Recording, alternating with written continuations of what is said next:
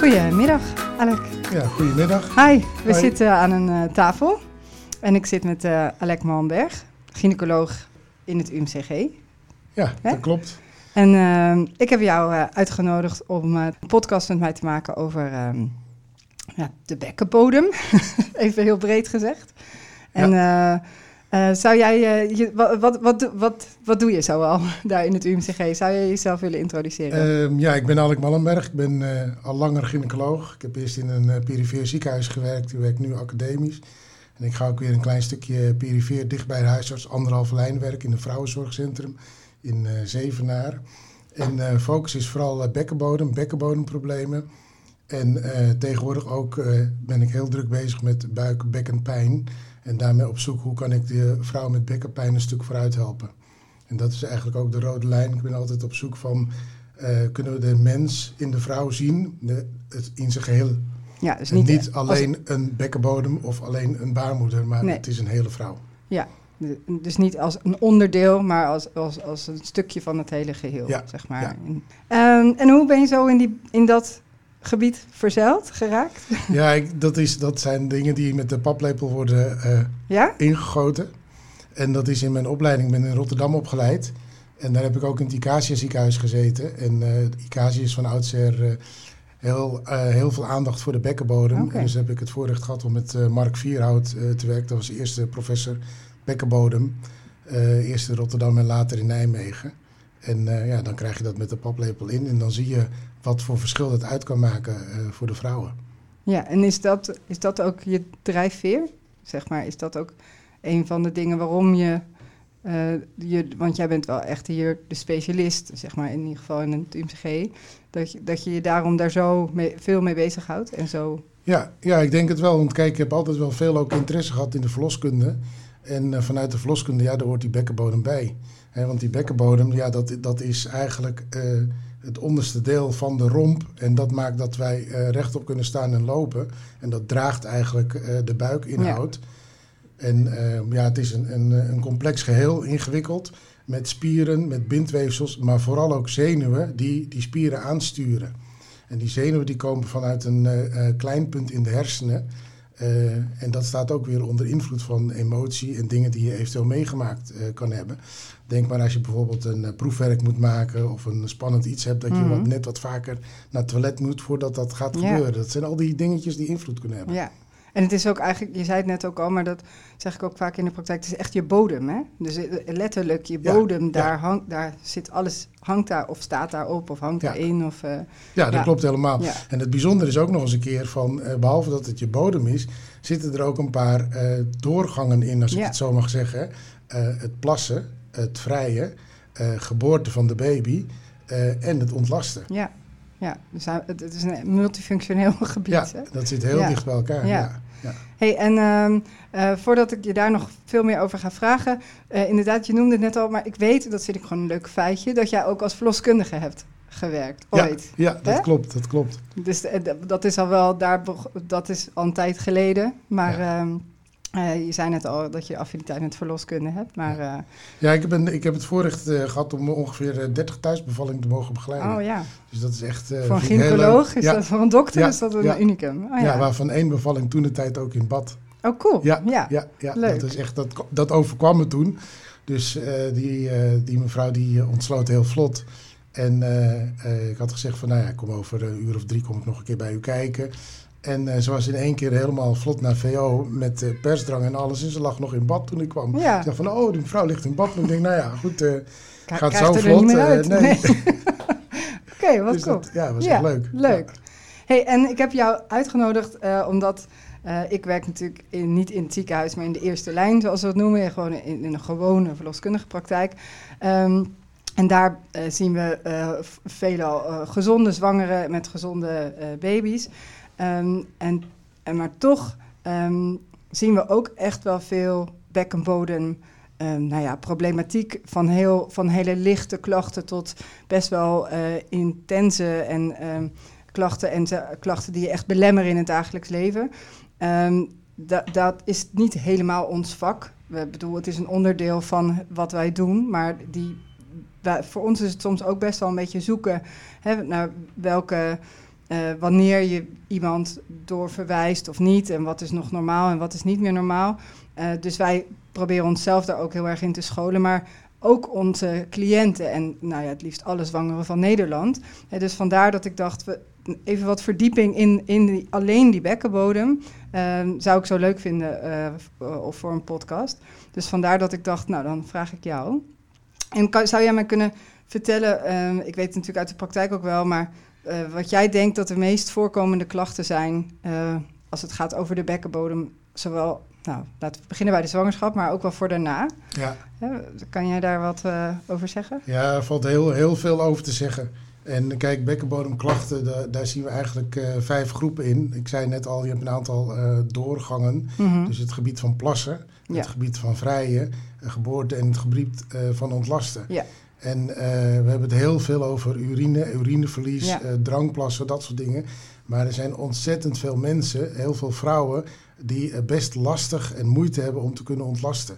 En dat is zeker als er de neiging is dat de bekkenbodemspieren net wat gespannen zijn, dan is het heel ingewikkeld om die te ontspannen, om de ontlasting makkelijk naar buiten te laten gaan. En is het dan dat, dat uh, want je, dat klopt inderdaad, dat gaat vaak over urineverlies, hè, en, uh, um, en, maar denk je dat dat ook vaker voorkomt en dat het daarom meer aandacht krijgt? Of is het meer dat het als het over ontlastingklachten gaat meer een taboe nog is? Ik denk... Uh, Ik denk vooral met ontlastingsverlies dat dat een enorm taboe ja? is. Okay. Ja, daar wordt echt niet over gesproken. Nee. Uh, thuis niet, laat staan met de zorgverlener. Uh, als de zorgverlener niet naar vraagt, wordt het ook niet benoemd. En het urineverlies, ja, dat, dat, dat zie je op televisie, hè? De reclames ja, voor de verbanden. Ja. En, uh, dus dat, dat is al iets makkelijker. Bekender om over hè? te praten. Ja, ja. Oké. Okay. En denk je dat, dat, dat je daarmee wel de meest voorkomende klachten in de zwangerschap hebt? Bij gezonde zwangeren? Ja, dat denk ik wel. Ja, ja kijk, ik denk, ik denk dat die, die jonge gezonde zwangeren die jullie zien, Uh, die zullen niet zozeer nog urineverlies hebben. Uh, misschien niet heel duidelijk dat er uh, klachten bestaan op het gebied van ontlasting. Nee. Maar misschien wel dat ze dingen meegemaakt hebben die effect hebben op de bekkenbodem. Of dat er een neiging is dat die bekkenbodem wat gespannen is. En dat er ja. daarmee uh, wat pijnklachten kunnen zijn. Of misschien toch ook uh, af en toe klachten met de seksualiteit. Ja. En uh, ik denk dat, dat jullie dat vooral veel zullen tegenkomen. Dan denk ik van altijd vaak, het is wel goed om daar aandacht aan te besteden en erover ja. in gesprek te zijn.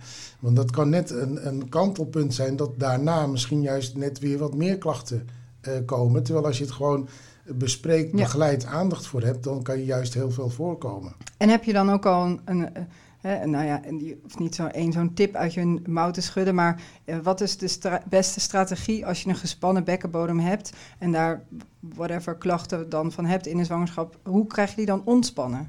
En dat is een hele grote uitdaging. Ja. Dat is echt een grote uitdaging. En kijk, de, daar zijn van die dingen. We doen steeds vaker, uh, werken we goed samen met bekkenfysiotherapeuten. Die hebben een speciale opleiding daarvoor gedaan. Je hebt ook bekkenfysiotherapeuten die zich hebben geschoold in het begeleiden van zwangeren en ook voor na de uh, zwangerschap. Ja. En uh, daar is het uh, aspect van trainen is, is, begint wat weg te gaan, veel meer naar het ontspannen. Ja. En uh, dat past ook in de tijd. Hè. We zijn allemaal heel druk, we willen dit, we willen dat. En alles moet snel door. En daar past die mate van gespannenheid bij. Dus dan zijn de spieren ook wat meer gespannen. Maar wij hebben ook best wel echt veel ja. cliënten die bijvoorbeeld yoga doen of uh, hypnobirthing. En ja.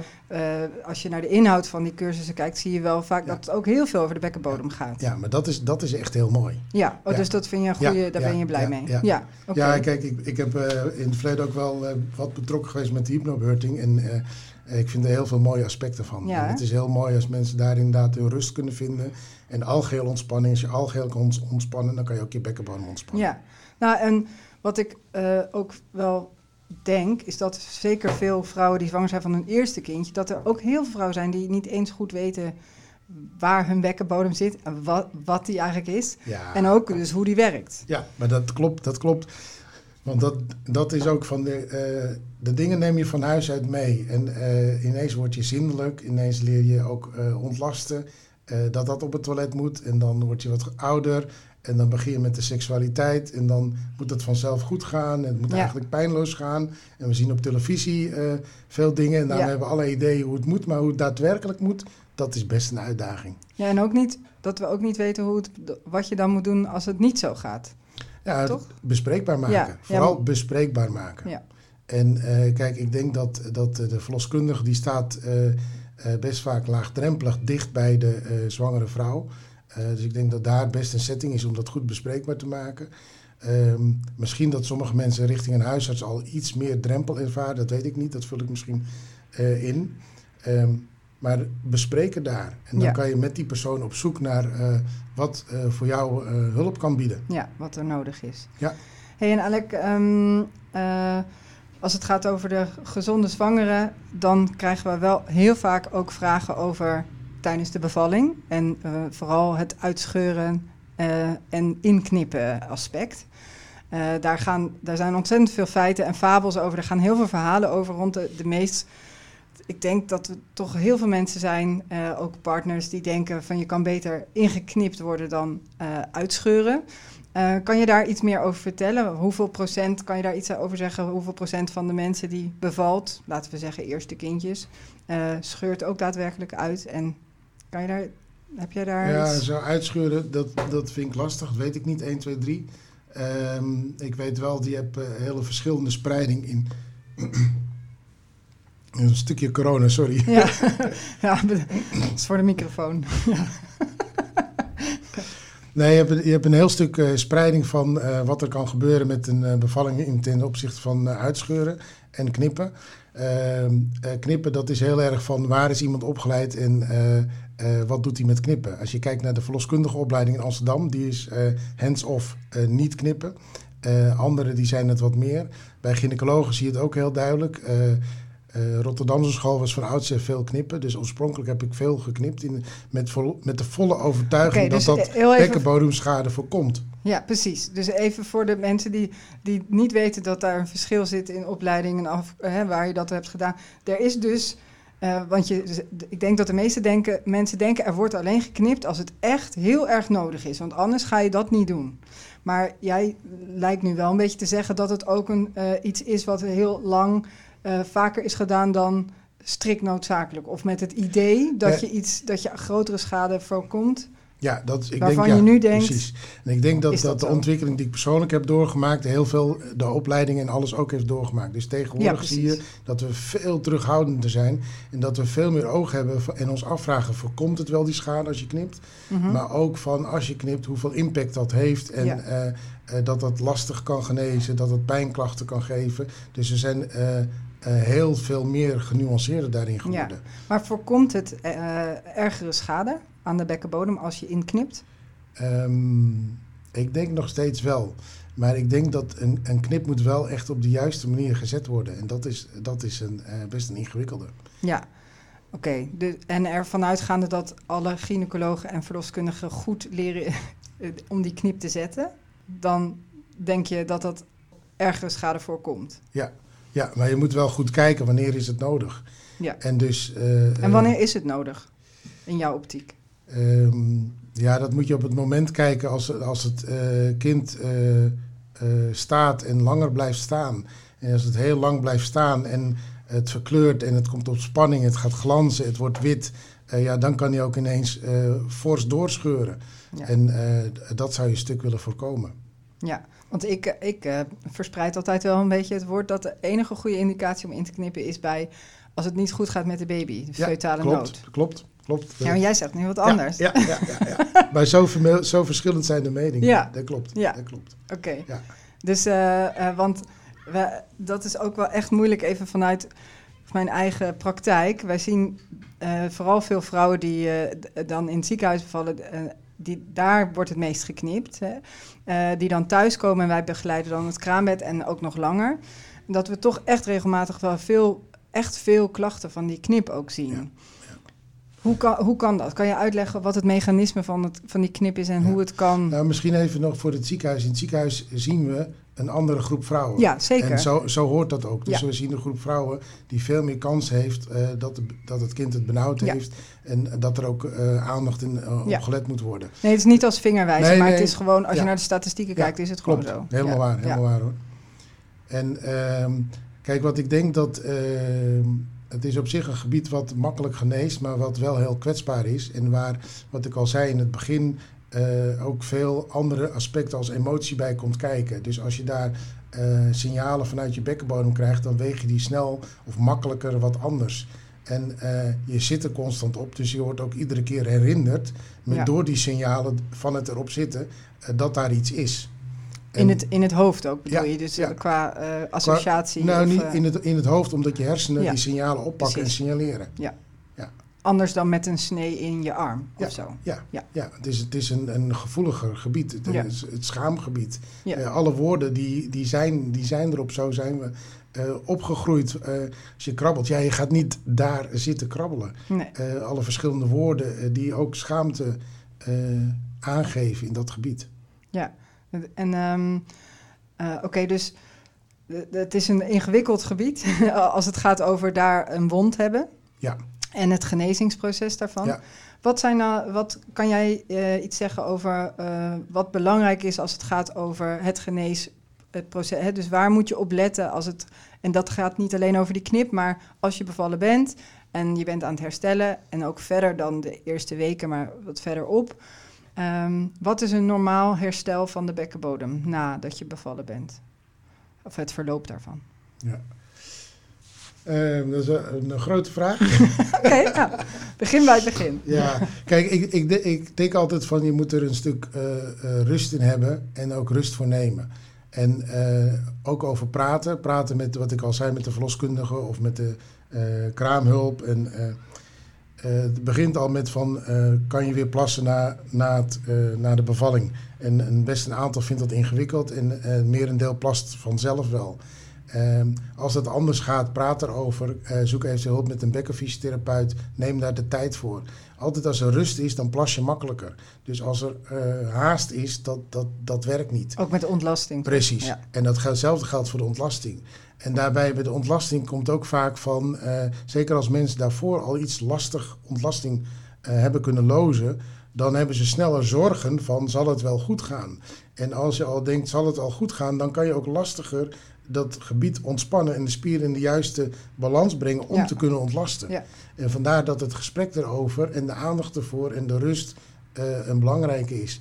En daarna krijg je natuurlijk ook het stuk van, goh, uh, kan ik weer vrijen en uh, kan ik pijnloos vrijen en ja. um, uh, durf ik dat wel? Ja, en kan het niet kapot of uh, hè, er is daar toch ja. Ja. veel gebeurd, ja. hè, los van hechtingen of niet. Ik, ik zeg wel altijd, je bent in ieder geval zes weken kraamvrouw. Ja. Uh, je hebt maar één week, maar je hebt één week uh, kraamzorg. Maar daarna heb je nog vijf weken waarvan uh, je lijf alleen nog aan het herstellen is van de bevalling. En nog niet ontzwangerd. Ja. Dat is weer wat anders. Ja. Maar die zes weken staan ook wel echt voor de bekkenbodem, ja. toch? Ja, misschien ook wel langer. Langer, dus ja, misschien precies. ook wel langer. Kijk, dat heb ik, ook, dat heb ik echt van uh, bekkenfysiotherapeuten geleerd. Uh, ook na een uh, verzakkingsoperatie... Uh, dan doen we na zes weken de controle en dan, uh, dan zegt de bedrijfsarts alweer natuurlijk, uh, kom maar weer werken. Ja. Maar t, uh, ook die genezing duurt langer.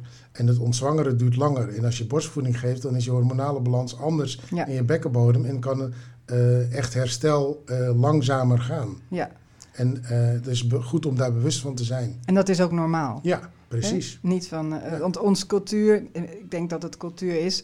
Uh, is het natuurlijk ook wel een beetje van... Uh, nou, ik stond na twee weken alweer op de markt... met mijn ja. oude spijkerbroek van voor de zwangerschap. En dat is ook ja, een beetje van... Precies. nou, we hebben een baby en dan gaan we nu weer door. Ja, ja. Terwijl dat dus niet altijd voor het herstel uh, ja. uh, goed nee, klopt, is. Dat is, dat is zeker cultuur. Dat is ook wat je op televisie ziet. Ja. En uh, wat de influencers ja. laten zien en alles. en uh, ja, dat is, dat is niet, zeker niet voor iedereen zo weggelegd. Nee. En dat is niet, helemaal niet erg. Nee, en, en, nee, precies. Dat is goed om uh, dat nog even bij te zeggen. Hey, en Alec, nog, um, daar gaan natuurlijk ook, waar, waar wij ook veel angsten over zien, is dat die subtotaalruptuur of een totaalruptuur. Dus het tijdens de bevalling helemaal uitscheuren. Hè, van, zoals ze dan zeggen, van boven naar beneden. In ieder geval dat je kringspier ook of gedeeltelijk beschadigd is of helemaal. Um, hoe erg is dat? Um, en hoe vaak komt dat voor, überhaupt? Ja, dat, dat komt denk ik een uh, één tot twee procent uh, voor. Ja. Um, als je kijkt in de literatuur, dan zie je dat dat iets, iets wisselt tot richting uh, vier, vijf procent. Uh, dus dat, dat kan best uh, verschillend zijn. Ja, maar... En dat heeft ook weer te maken van, is het in een verloskundige setting of is het in een ziekenhuissetting? Ja. Is het met een kunstverlossing of niet? Ja. Uh, dus zo'n zuignapbevalling, dat kan allemaal uh, invloed uh, hebben. Um, ja, erg. Uh, het, is, het is wel, wel vervelend als het gebeurt. En dan is het ook zaak dat dat goed uh, uh, behandeld wordt. Ja. En tegenwoordig is ook in de gynaecologengroepen uh, goed afgesproken dat we dat ook op een operatiekamer doen.